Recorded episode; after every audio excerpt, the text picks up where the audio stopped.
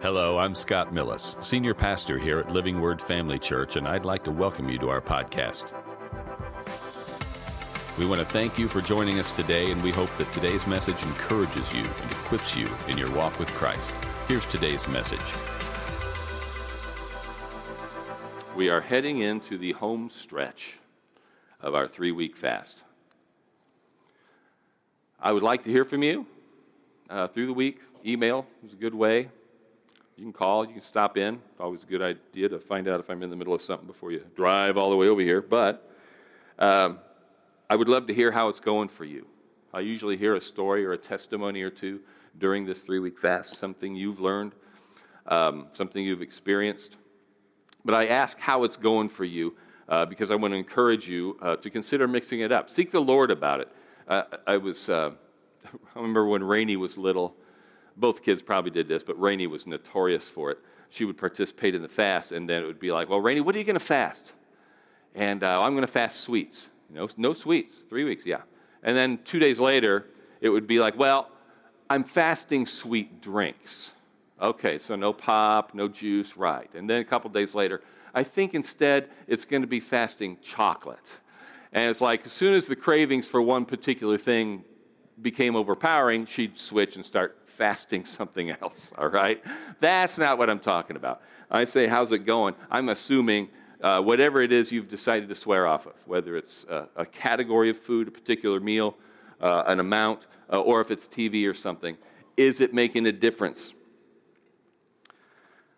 Uh, spiritually, is it making a difference? And if it's not, again, seek the Lord, ask him. Maybe he'll give you an idea. He'll give you a better idea. Maybe it's like, uh, hey, you know what? This last week it's going to be nothing but vegetables.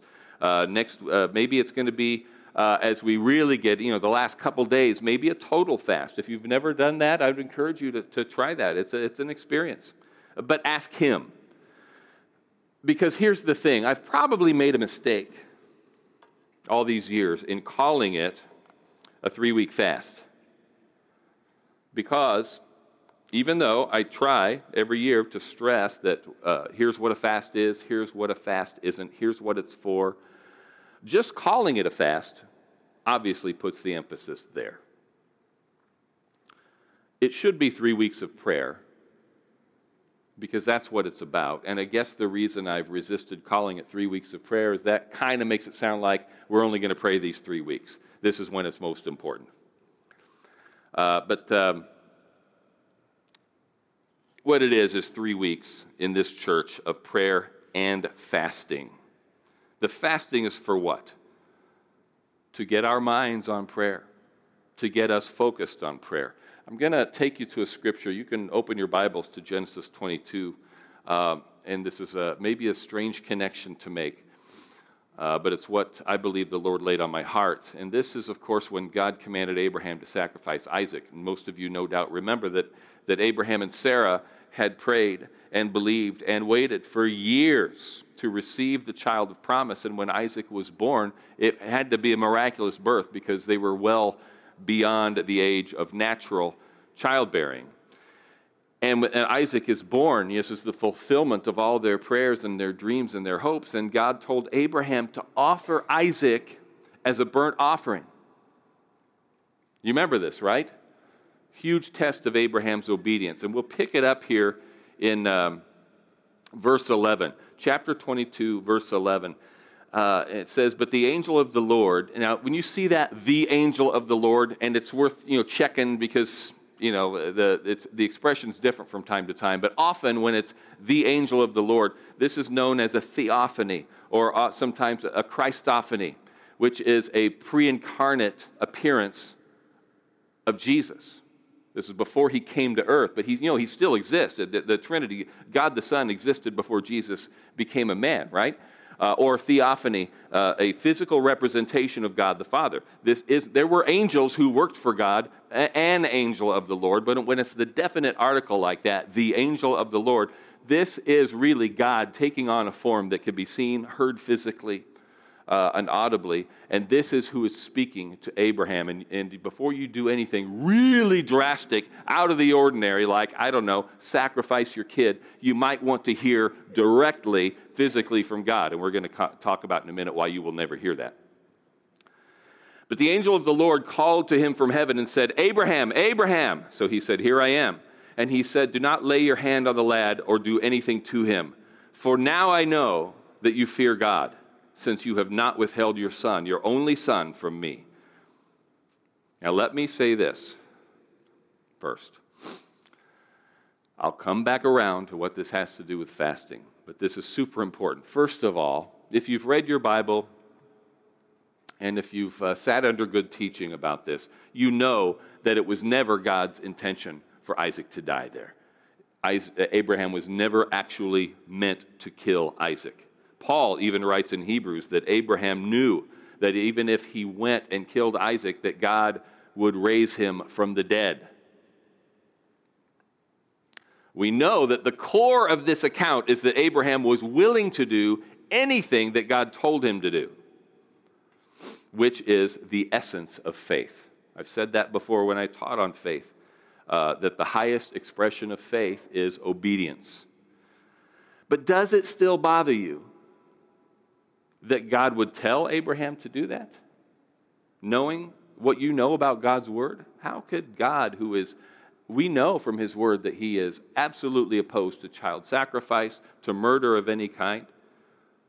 It's spelled out right in the law of Moses. So why would he tell Abraham, and why would Abraham do it? Well, you've got to start here. Abraham didn't have the law of Moses. God would not reveal himself through the law for hundreds of years after this. Abraham was only going on what revelation of God that he had. And God, again, never intended, wasn't like, uh, I don't think I'll make him go through with it. I changed my mind. He never was going to let Abraham go through with it. I'm saying this because Abraham understood God well enough. He knew something about God's heart, that even though he would command him to do such a horrific thing, that he would undo it by raising Isaac from the dead. And you need to understand that we do have the law of Moses. We are not under the law anymore. We're under the law of love, right? We're, and we've been forgiven, and the law has been fulfilled in Jesus. But we have seen, you know, progressive revelation is the term. The further you get through the Bible, the more people knew about God because of how he has specifically revealed himself, and the way he ultimately revealed himself is through Jesus Christ. But that doesn't undo anything about the way God revealed himself in the law. And we do know what God thinks about child sacrifice. It was a part of the world that Abraham lived in. I'm sure it was a drag to hear that from God, but it wasn't unheard of in, in the world Abraham lived. So, Here's what. Here's one takeaway. No matter how intense an experience you have, no matter how specific a word of prophecy you receive, if it violates or contradicts what God has already revealed in his word, it is not from God. You hear me? Are you putting, are, so you're saying, and this is where people say, well, we have a living relationship with a living, breathing Jesus, and Uh, I understand the Bible's important, but we worship God, not the Bible. Correct. We worship God, not the Bible. But the God we worship is not going to contradict or violate any principle or any characteristic that he has already revealed to us. In other words, if you have a clear vision of God telling you to sacrifice your child, you did not hear it from God.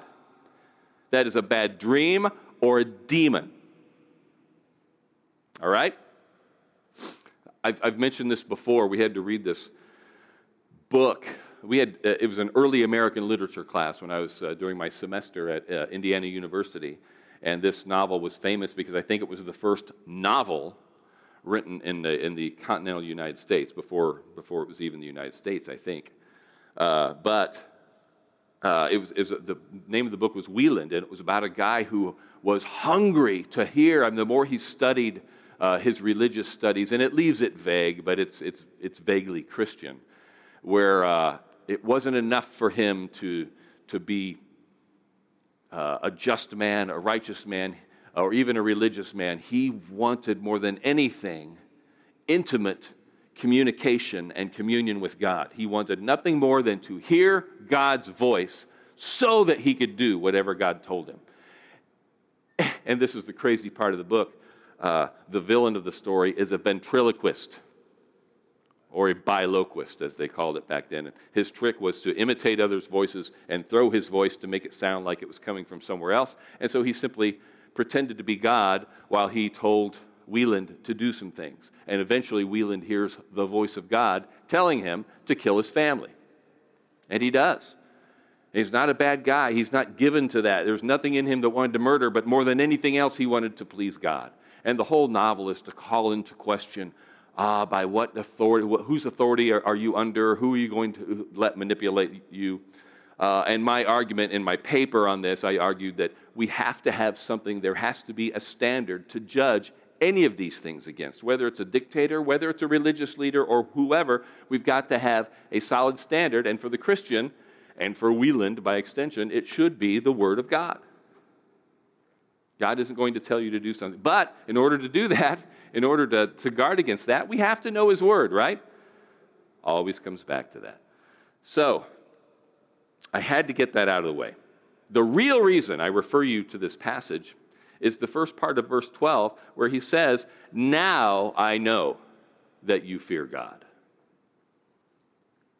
My question to you is this: did God know beforehand that Abraham feared him? Nod your head, yes. Does God know the end from the beginning? Is God omniscient? Yes, yes.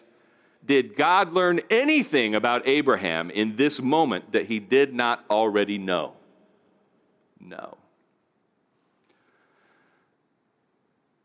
This, like many, many places in the Word, it's truth, it's written, it's truth, but it's written in human terms. It's written from Abraham's perspective. It's a little like when the Bible says something like, uh, and God remembered his covenant. Then God remembered Rachel. It's not implying for a second that God forgot about Rachel or forgot his covenant. And it means he acted positively in that moment or responded to a prayer of faith in that moment. God's not forgetful. But in the way it manifests in our lives, it looks like finally God noticed. God knew how loyal Abraham's heart was, but there was no way anybody else could know. Certainly not to that degree. So he's saying, now it is known, now it is made known that you fear God. Everyone will know that you fear God above all. Because this is really important. Do you know who else learned something about Abraham that day? Well, Isaac did, for one thing. But Abraham did. Abraham learned a lot about Abraham's heart that day, didn't he? And that's the connection to the fast. God will learn nothing about you, your dedication, your commitment, your love for Him, your heart for prayer, over three weeks of skipping meals. But you will learn a lot. Your family will learn. You'll learn a lot about your priorities, your will, your resolve, and your weaknesses. Hungry people can become irritable. Did you know that? In extreme hunger, people can become savages. But doesn't that ultimately simply reveal that irritableness and savagery are in us in the first place? Kind of reminds me of a Bible verse that says something like, uh, seek me, search me and know me, Lord God. See if there be any evil way in me. You may find that in the moment, in any given moment, a snack is more important to you than prayer. You know better. If it were an answer, if it were a test question, what, which is more important? Satisfying an immediate physical hunger or prayer? You know it's prayer, but you find yourself acting, well, what's a little snack going to hurt? Well, that's not going to hurt anything except your fasting snacks. Well, so, but there it is. We know better, and at that moment, don't think it undoes everything. Oh, man, I made it a week and a half, and now my prayers are worthless. No! Lord, I believe. Help thou my unbelief. We can train ourselves, at least during these twenty-one days, to interpret our hunger pangs as a signal or a reminder to pray. We talked a little bit about this in our small group on Wednesday, which is about hearing from God. Uh, that and, and you know, there's nothing wrong. I think I've said this already in some fashion in the last couple of weeks. There's nothing wrong with praying while you're driving to work, while you're in the shower, while you're cooking, while you're performing a task that doesn't require your full and undivided attention. It, it, I find that mowing the lawn is a, is a great time uh, to do some praying. Uh, there, that it's good. It's highly recommended. But how good are we about setting aside a time just for prayer? And I think by and large the answer to that question is we're not very good at that. You know, Jesus asked his disciples in the garden the night before he was crucified, what, can't you stay awake with me for one hour? Stay up and pray that you enter not into temptation. So it means watch and pray. Watch simply meant stay awake.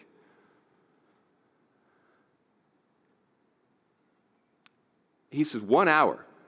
And I've got news for you, and I'm totally serious. If you are not in the habit, or if you're in the habit of only praying while you're doing something else, and again, nothing wrong with doing that, you will find it difficult to pray, just pray, for ten minutes.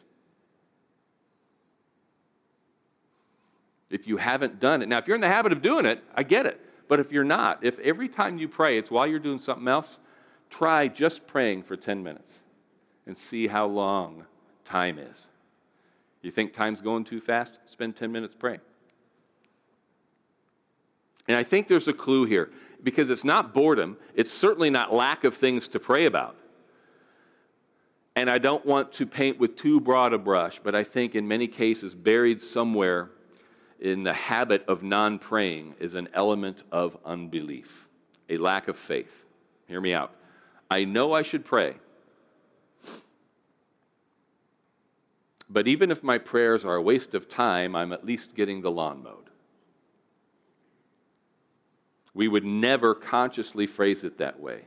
But there's something there like, yeah, I should pray, but I also need to do something productive. And what's the implication there? That my prayers are unproductive. If we truly understood the power of prayer, we would clear the decks on a regular basis. Let me quickly reiterate a couple of things about fasting and praying, and then I'll move on to my final scripture and then a preview of next week. I mentioned Nineveh last week. Go ahead and open your Bibles to Jonah chapter three. This is, you know, Jonah has been instructed to go to Nineveh. He argues with God, runs from the call of God, because not because he's afraid of the Ninevites, but because he's afraid of his effective preaching. He says, if I obey God, they're going to repent and God's going to spare them. We can't have that, so I'm splitting. He gets on a ship and God brings up a storm. Uh, the ship is about to go down. He admits, ah, this this. whole thing's happening because of me. If you want the storm to stop, if you want to save the ship, throw me over. So they do. He's swallowed by a great fish. He's in the belly of the fish for three days. He prays. He gets his heart right. The fish vomits him up on the shore, and off to Nineveh Jonah goes. And he gets there and traverses the city, saying, yet forty days and this city will be overthrown. And it says here in verse five, Jonah chapter three, so the people of Nineveh, listen, the people of Nineveh believed God, proclaimed a fast, and put on sackcloth from the greatest to the least of them. Then word came to the king of Nineveh, and he arose from his throne and laid aside his robe, covered himself in sackcloth and sat in ashes, and he caused it to be proclaimed and published throughout Nineveh by the decree of the king and his nobles, saying, let neither man nor beast, herd nor flock taste anything. Do not let them eat or drink water, but let man and beast be covered with sackcloth and cry mightily to God. Yes, let everyone turn from his evil way, from the violence that is in his hands. Who can tell if God will turn and relent and turn away from his fierce anger so that we may not perish? Verse ten, then God saw their works, that they turned from their evil way, and God relented from the disaster that he had said he would bring upon them, and he did not do it. Now notice that the people proclaimed a fast. Jonah did not say, fast and pray and turn from your evil ways, or God's going to smite you. All we know for sure that Jonah said is, God's going to wipe this city out.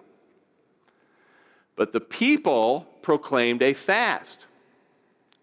I think we mentioned this last week. Hey, Buddhists fast, Zoroastrians fast, Muslims fast. Fasting is not unique to the Christian faith. It wasn't unique back then to the Jewish faith. It was a, a pretty universal response to uh, making some sort of supplication to the gods or to God.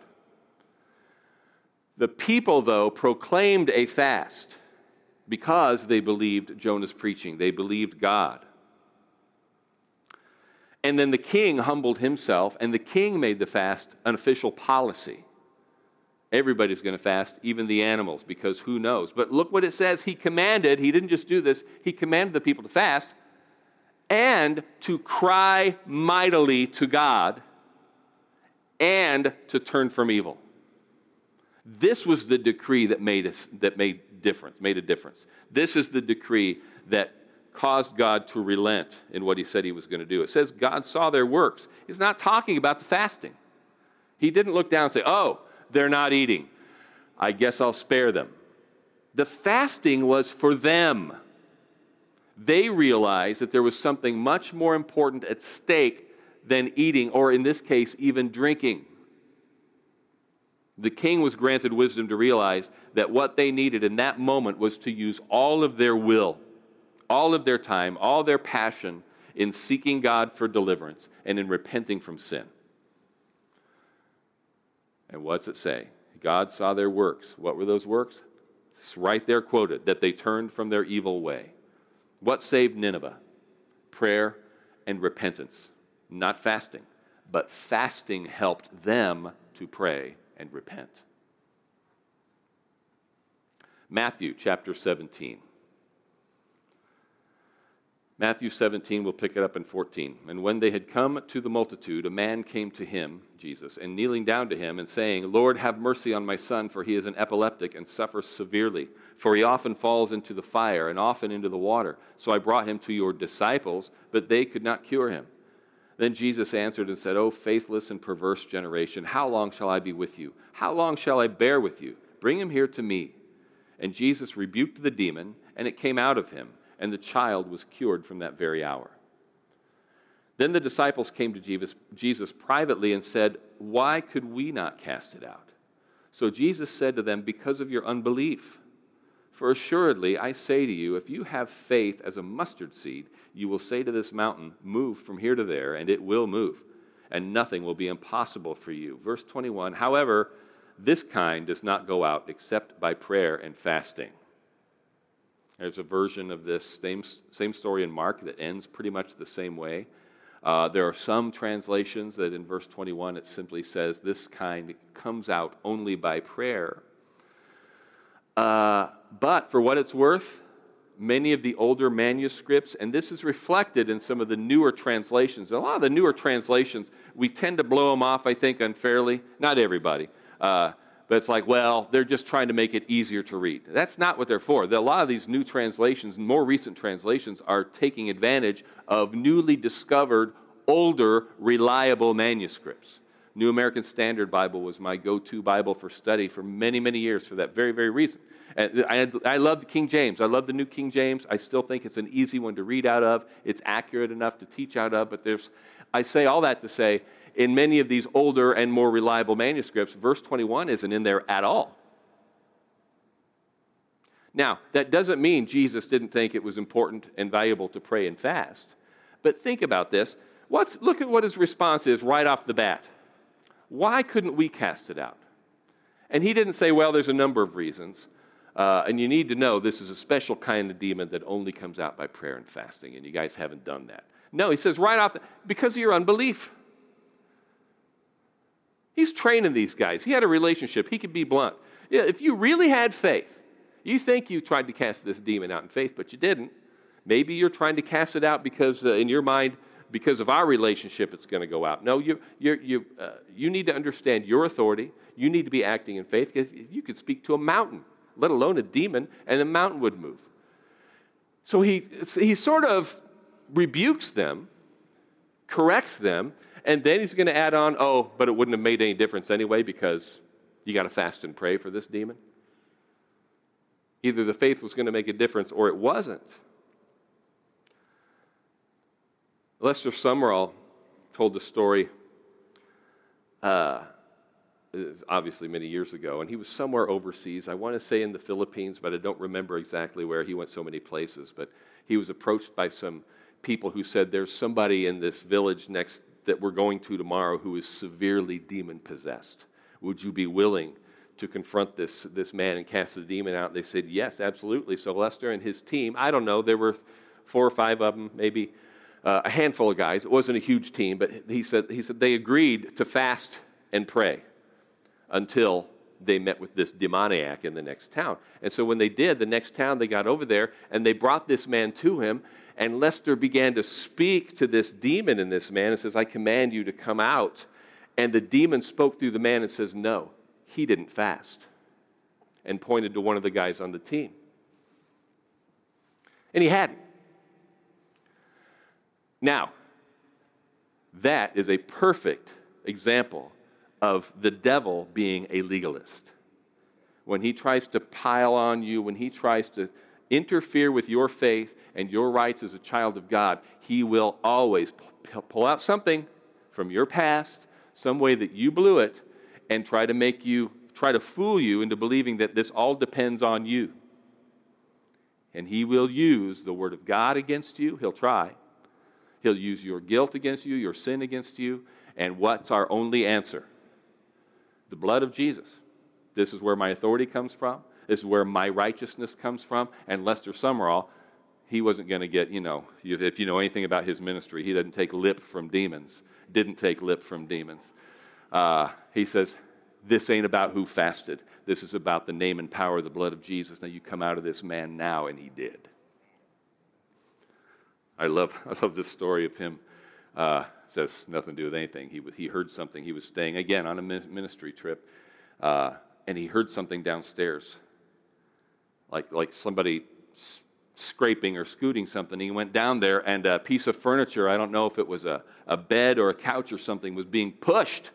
And it was just a demon messing with him, trying to scare him. You know, people who don't believe in the spirit world as we do would say, well, it was a ghost or something.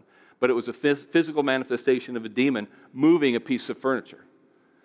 And he said he was given, he, he had a, a moment, a, a gift of uh, discerning of spirits.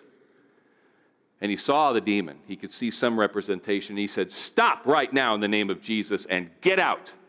He said he began to see this spirit move toward the door. And he said, stop, put it back first. Anyway. Fasting in the New Testament typically might be understood more of this, praying with such fervency that meals were not taken into account. Not, we are going to set these three days aside. Again, you can do that, but it was all about the fervency of prayer. I'm going to share one last passage with you, very familiar to you, no doubt, from James chapter five. Beginning in verse thirteen, Is any, is anyone among you suffering? Let him pray. Is anyone cheerful? Let him sing psalms. Is anyone among you sick? Let him call for the elders of the church, and let them pray over him, anointing him with oil in the name of the Lord. And the prayer of faith will save the sick, and the Lord will raise him up. And if he has committed sins, he'll be forgiven. Confess your trespasses to one another, and pray for one another, that you may be healed. The effective, fervent prayer of a righteous man avails much. Elijah was a man with a nature like ours, and he prayed earnestly that it would not rain, and it did not rain on the land for three years and six months.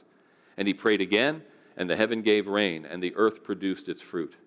Now, there is a lot to unpack here, and I'm going to do some of that next week. I just wanted you to give, I wanted, I read all that to give you the context of this famous passage. The effective, fervent prayer of a righteous man avails much.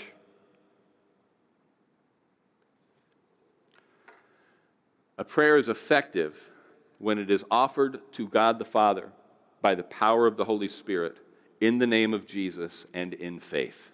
There is a right way to pray. And I think every time I mention this passage, I, I tell you how I used to cringe. There was one song we sang, and it was a good song. It just opened with a line that drove me nuts. And the line was, you don't have to know how to pray. You just need to know how to say Jesus. And that's not what Jesus said when this disciple said, teach us to pray. He didn't say, you know my name, don't you? It's all you need to know. He taught him to pray. There's a right way to pray.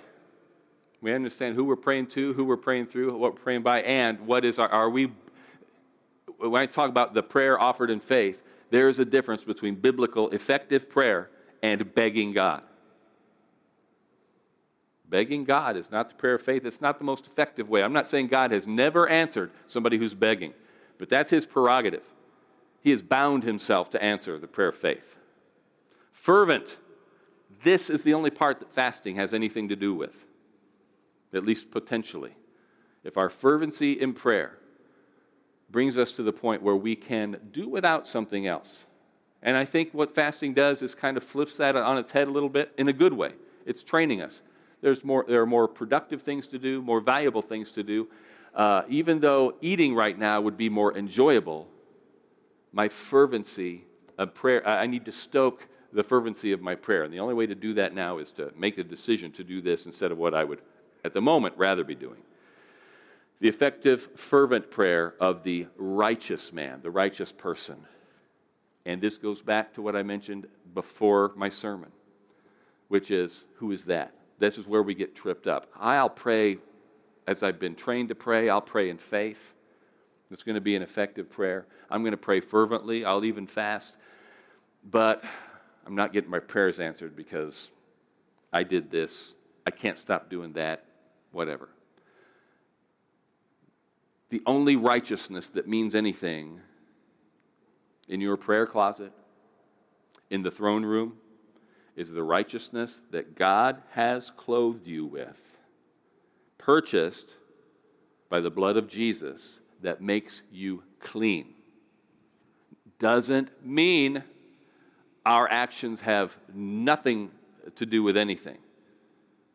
Our lives, it should be a constant process of recognizing these things. If we see something in our life that is displeasing to God, lay it down, repent, make it a matter of prayer. Lord, I want to be free from this. Again, if it's something that's habitual. But you will never, in terms of just your behavior, be righteous enough, be righteous enough to qualify for that kind of access to God's throne. So who is the righteous man? The born-again, believer, blood-washed child of God. It's you. It's me already. Praise and worship team, you can be uh, making your way up here. Next week, we're going to look at a couple of extraordinary examples of the power of prayer. We're going to look at uh, uh, one uh, example from Abraham's life, two from Moses, and at least one other. For now, I want you to listen to what I just said. If a righteous person prays, if a righteous person, person prays right and prays fervently, it will produce results. It will avail much. Stand up with me. Because we can be taught to pray effectively. We can learn, train ourselves to pray fervently, but we have to be made righteous. That's the hang-up a lot of people have.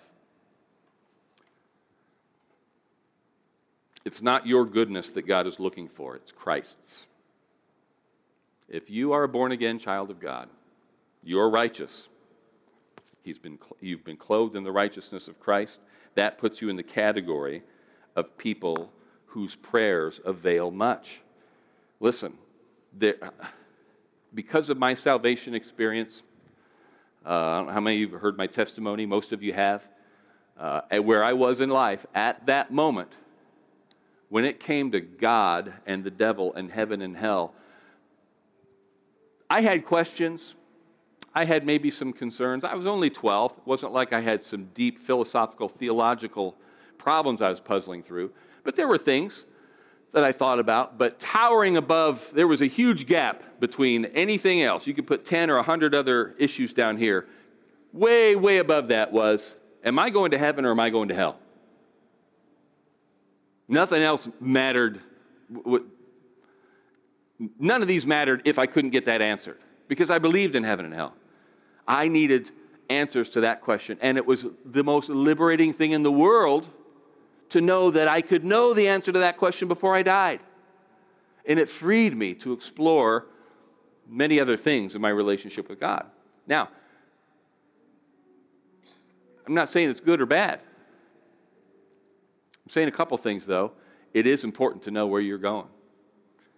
And it, I, the offer I'm extending to you, among other things, is to offer you the assurance. When you walk out of these doors today, you can walk out of here knowing that heaven is your eternal home.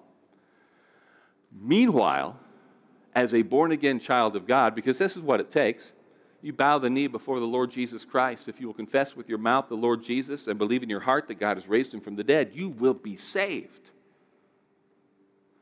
From that moment on, when you begin to explore the riches, the richness, the depths of the salvation that God has provided you through the finished work of Jesus Christ and his shed blood, you begin to see, oh, that opens the door to some other possibilities, because God now calls you righteous. And the effectual, fervent prayer of a righteous man avails much. Some, suddenly, I'm in a, po- a position where my prayers can make a difference, not just in my life, but in your life, in the life of the church, in the world. You know, Elijah says, now he was an extraordinary prophet, goes out of the way in the Word of God to say he was a man with a nature just like ours. And when he prayed, it stopped raining for three and a half years. And when he prayed, it started raining again. That made a difference in a lot of people's lives, didn't it? Would you like to have that kind of power in your prayer? Where God lays something on your heart, you take it right back to him and see it happen. See that prayer avail much? Starts with a relationship with God. And that same relationship that gives you that kind of power is the relationship that saves you from the power of sin. Saves you from the punishment of sin, because Jesus took all of that in his own body and secures your place in heaven. I'm going to pray a prayer here in just a moment, but I want you to ask yourself if you've made that decision. And if you haven't, give me the privilege, and give, give us the privilege of witnessing this decision. Give me the privilege of praying you through this. It's a short prayer, but if it comes from your heart, you go from darkness to light, death to life, eternity in hell, separated from God, eternity in heaven with God. Most important decision you will ever make in your life, and the easiest decision you can ever make in your life. It's a no-brainer. Would you give your life to Christ today? Heavenly Father, thank you for Jesus. Thank you for salvation. Thank you for the privilege of prayer and the assurance that our prayers are heard and that they matter. I'm praying now. I believe I'm praying according to your will, and therefore, according to your word, you hear me when I pray. I believe it's the prayer of every believing saint in this room. That if there's anybody in the sound of my voice who does not have that relationship with you, who doesn't have that assurance of heaven, who doesn't have that confidence in their prayer life because they lack that relationship, that they would be convicted, that they would be made to know right now that that is a decision that they have not made, and that you would grant them the wisdom, the humility, and the boldness to seize this opportunity for that relationship now. In Jesus' name, amen. If you'd like me to pray with you that prayer of salvation, don't waste any time. Come forward now as we sing this song. Thanks again for listening. To hear more messages like this one, make sure to subscribe and check out our podcast channel for past episodes. And if you enjoyed today's message, consider sharing it with a friend. For more content and information about Living Word, check out our website at living word family dot org. And remember to live the gospel and preach the gospel.